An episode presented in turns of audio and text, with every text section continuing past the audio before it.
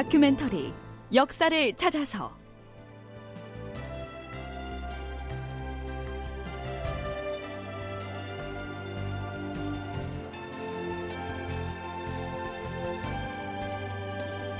제 783편 선조 명나라의 구원을 눈물로 호소하다. 극본 이상락 연출 최홍준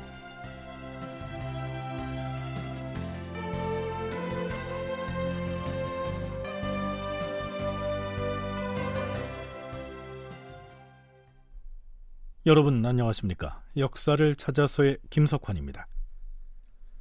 서기로는 1592년에 해당하는 선조 25년 7월 요즘으로 치면 국방부 장관에 해당하는 명나라의 병부상서 석성 이 사람은 석야라는 이름으로도 불리는데요. 조선 조정에 세 사람의 차관을 보냅니다. 참정 황응양, 유격 하시, 지휘 서일관 등 세 사람이죠. 이들은 일본군이 점령하고 있는 평양으로 직접 가서 조선을 침략한 의도를 알아보고 담판을 하겠다고 나섭니다. 아무래도 조선이 일본과 사전에 내통해서 그들의 침략을 도운 게 아니냐 이러한 의심을 거두지 않고 있는 것이죠. 그러자 예조판서 윤군수는 이전에 일본군 대장 소서 행장이 이덕형 등에게 보냈던 편지 두 통을 읽어보라고 건네줬는데요. 자, 그럼 그 편지를 읽은 명나라 차관 일행의 반응은 좀 달라졌을까요? 소서 행장이라는 왜군 장수가 우리나라 대사원 이덕형과 의정북 정승들에게 보낸 편지를 읽어보셨지요. 그 편지를 읽어보셨으면 우리 조선은 왜군의 중국 침략을 반대했고 우리가 왜군에 저항해서 싸우다가 마침내 전하께서 의주까지 파천했음을 의심할 여지가 없지 않습니까? 음, 그런데 이 서찰들이 진실로 왜군 대장이 쓴 것인지 어떻게 믿을 수 있겠소? 조선에서 사실을 호도하려고 거짓으로 꾸며 만든 서찰이 아니오? 아니 어찌 우리가 거짓으로 편지를 만들어서 명나라 조정을 속인다는 말씀을 하는 것입니까? 자, 이 편지에 쓰인 이 종이를 보세요. 우리가 언제 명나라에 보낸 서찰에 이런 종이를 쓴 적이 있습니까? 이것은 틀림없이 외놈들이 쓰는 종이이며 편지에 쓴 말도 외의 말입니다. 우리가 뭐 때문에 거짓으로 만들겠습니까? 그렇게 펄쩍 뛰기만 할 것이 아니라 그럼 이 두 통의 편지 말고 이와 비슷한 편지가 또 있으면 어디 내놔 보시오. 있습니다. 다른 편지 한 통이 있어요. 자, 이건 역시 왜군 장수 소서 행장이 보내온 편지이니 확인해 보세요. 이것은 외장이 누구한테 보내온 것이오? 병조 판서 이항복에게 보낸 서찰이요. 그럼 어디 한번. 그 편지의 내용은 이러했습니다.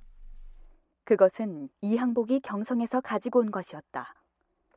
이항복이 도승지로서 승정원에 있을 때 외적이 경상도에 있으면서 보낸 편지였다.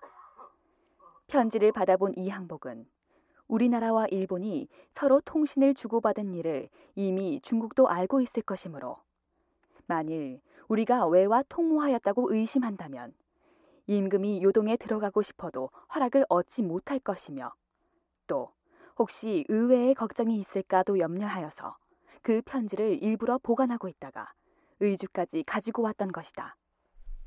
그렇다면 이번엔 명나라 차관 일행의 의심이 풀렸을까요? 오, 이 세 통의 편지들을 모두 살펴보니 과연 외적에 보낸 편지가 맞소이다. 이제야 의심을 거두시는군요. 선조실록에서는 황응양 등은 드디어 그 편지들이 외적의 편지임을 인정하고 소매 속에 넣었다. 과연 얼음이 녹듯이 의심이 깨끗이 풀리었다. 이렇게 적고 있습니다.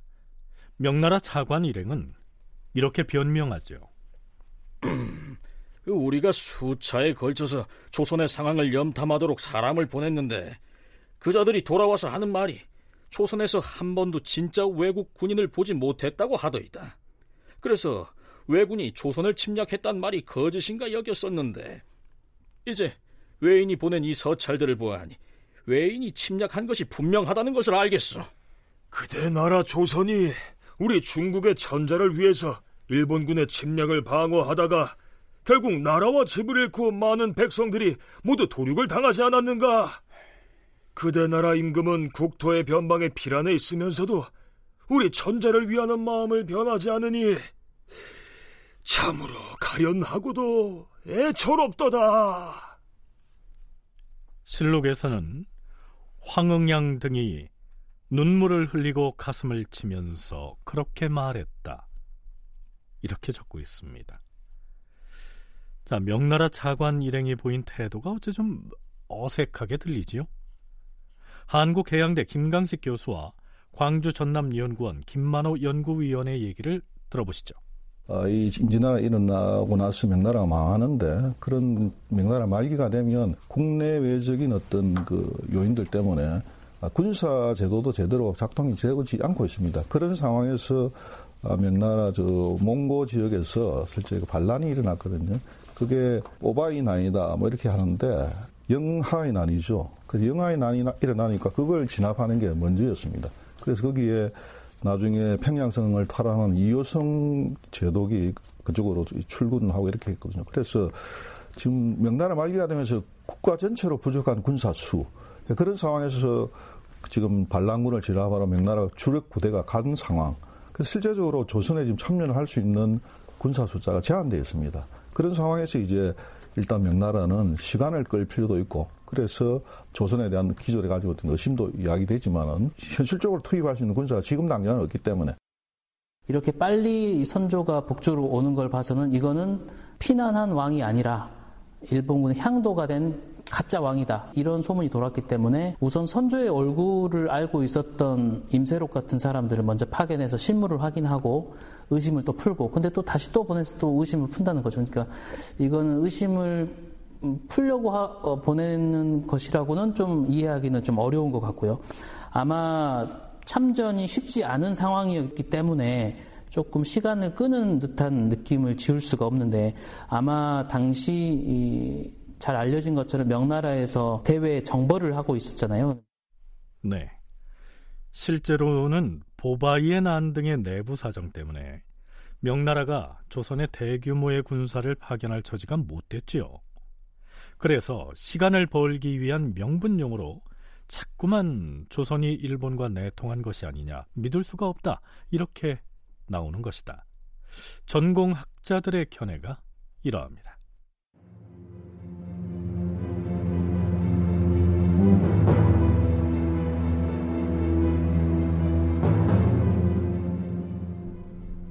그럼 이후의 상황은 어떻게 됐을까요? 그런데 굳이 평양으로 가서 왜군 장수를 만나시겠습니까? 아니, 아니요. 우리들이 조선의 예조 판서와 더불어 서로 속마음을 터놓고 사귀었으니 뭐 굳이 평양에 갈 필요가 있겠소. 나는 당연히 우리나라로 돌아가서 병부 상서를 만나 조선의 실정을 분명히 말하겠소. 판서한테 받은 이 세 통의 서찰들도 황제 폐하께 올릴 것이오. 그럼 언제 중국으로 돌아갈 예정입니까? 아, 이달 스무 날쯤에 북경으로 돌아갈 것이오. 만일 북경에 돌아가신 다음에 황제 폐하께 주청을 해서 구원병을 출발시키기를 기다린다면 날짜가 몹시 오래 걸릴 것입니다. 그 사이에 평양의 외적이 여기까지 진격해 올지도 모릅니다.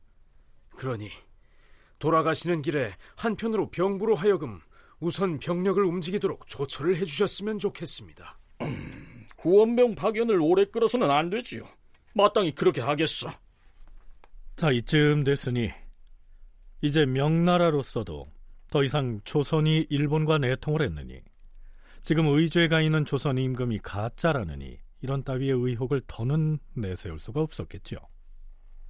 윤군수는 행제소로 돌아가서 명나라 차관 일행과의 면담 결과를 보고했겠지요. 한편 황흥양 등 명나라 차관 일행은 명나라로 귀국하기 전에 선조와 면담을 하기로 약정이 돼 있었습니다. 선조는 예조판서 윤군수와 도승지 박승원 등을 불러서 대책을 논의합니다. 선조는 우선 그 차관 일행의 방문 목적을 의심합니다. 그 사람들이 예판의 설명을 듣고 의심을 풀었다고는 하는데 혹시 그 자들이 외적과 동모를 한 것이 아닐까? 자기 입으로 풍신수기를 비롯한 외놈들과 서로 안다고 말했다 하지 않았는가? 전하, 만일 그들이 두 마음을 품은 올바르지 못한 사람이라면 명나라 조정에서 파견했겠사옵니까? 그 자들이 스스로 외국에 왕래했다는데 그것은 무슨 말인가? 자기들도 외국의 사정을 잘 알고 있다는 식으로 과장을 한 것이옵니다. 우리나라가 외와 사전 합심하였는지의 여부를 의심해서 탐문을 하려는 것이옵니다. 그 사람들 스스로도 구원병을 출동하기에 앞서서 수로와 육로의 형편을 살피러 왔다. 이렇게 말했사옵니다. 과인의 생각으로는 명나라의 구원병을 청할 때 군사들 먹일 군량도 함께 요청하는 것이 타당할 듯하다. 우리 조선의 형편상 그렇게 하지 않으면 지탱하기가 어려울 터이다. 천진위를 통한다면 군량을 쉽게 수송할 수 있을 것이옵니다. 여기에서 말하는 천진위는 지금의 천진, 즉 텐진이지요. 여기에서 서해 바다를 통하면 군량을 쉽게 수송할 수 있을 것이란 얘기입니다. 만일 차관으로 온 저들이 외적의 편을 든다면 예판이 건네준 세 통의 서찰이 혹시라도 중국 조정에 전달되지 못할까 걱정인데 전하, 만일 그들이 외적의 편이라면 중국에서 차관으로 임명해 우리에게 보낼 리가 있겠사옵니까? 도승지는 나가서 대신에게 물어보라. 임금으로서 과인이 특별히 전달할 말이 없는데도 그들을 만나보는 것이 혹 불가하지는 않겠는지 알아보라. 주상 전하, 이미 대신들은 중국의 병부에서 우리나라의 사정을 탐지하려고 보낸 자들이니 전하께서 접견함이 당연하다. 이렇게 의견을 모았사옵니다. 그러니 만나 보시옵소서. 음, 뭐 그렇다면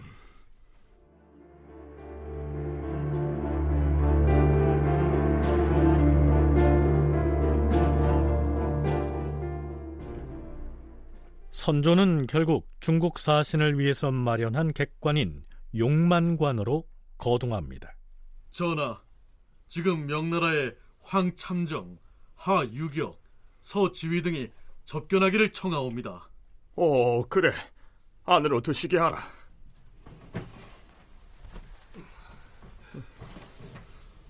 조선국 주상 전하, 먼 변방에서 전하를 배우니 감개가 무량합니다.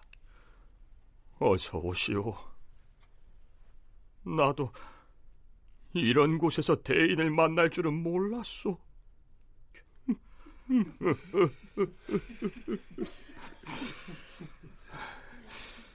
대인은 외장이 보낸 서계를 보았소이까?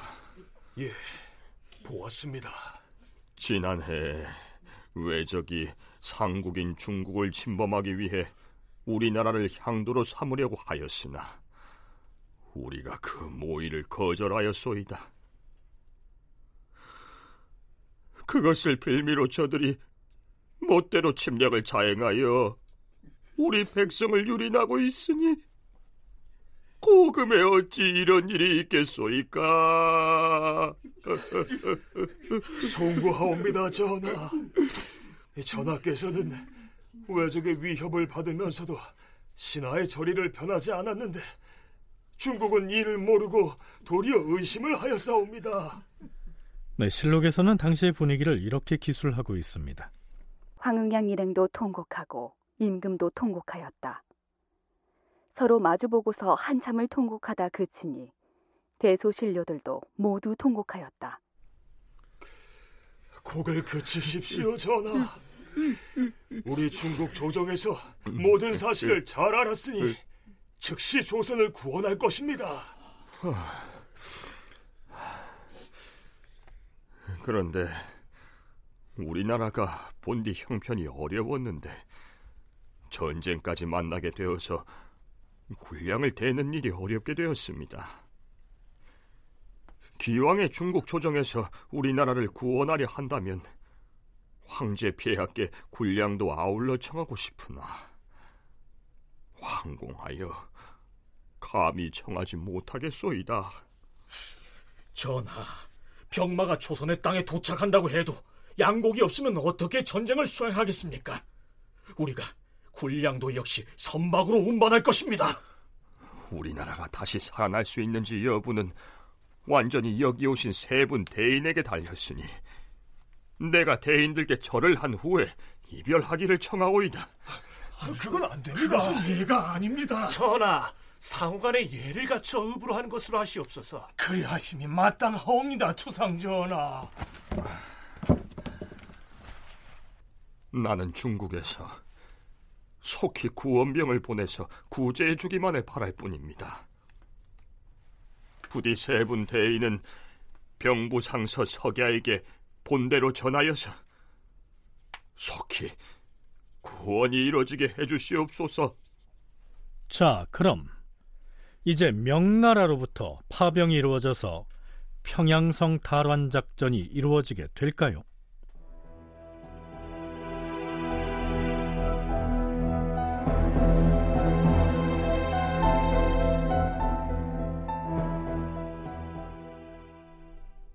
명나라의 차관 일행이 돌아가고 나서 이틀이 지난 7월 초 사흔날 명나라의 구원병을 청하기 위해 청원사로 파견됐던 대사원 이덕형이 의주로 돌아옵니다.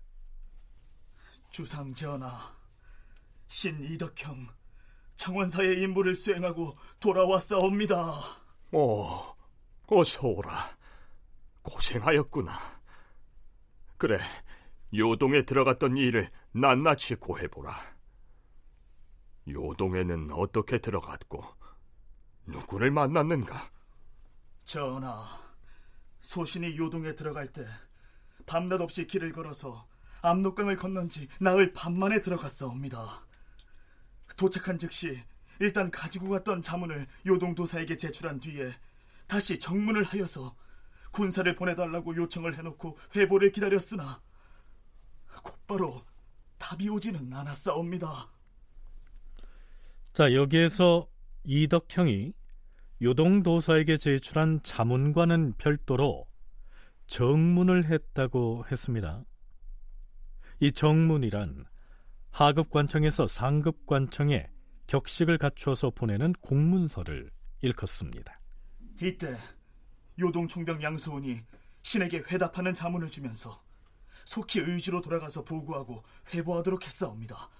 하운데 아 잠깐 요동을 떠나오기 전에 과인이 명나라에 내부하는 문제에 대해서도 답을 얻어왔는가?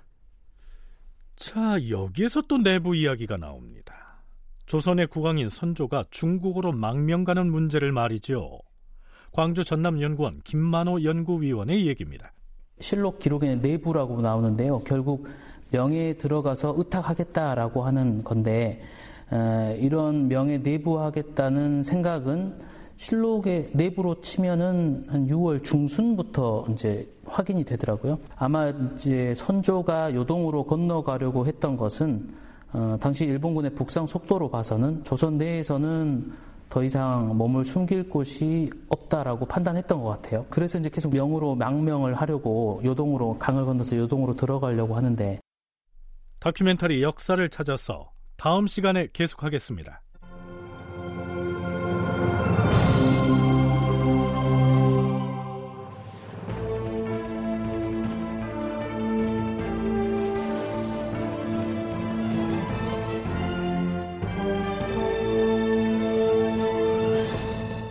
다큐멘터리 역사를 찾아서 제 783편 선조 명나라의 구원을 눈물로 호소하다 이상락 극본 최용준 연출로 보내드렸습니다.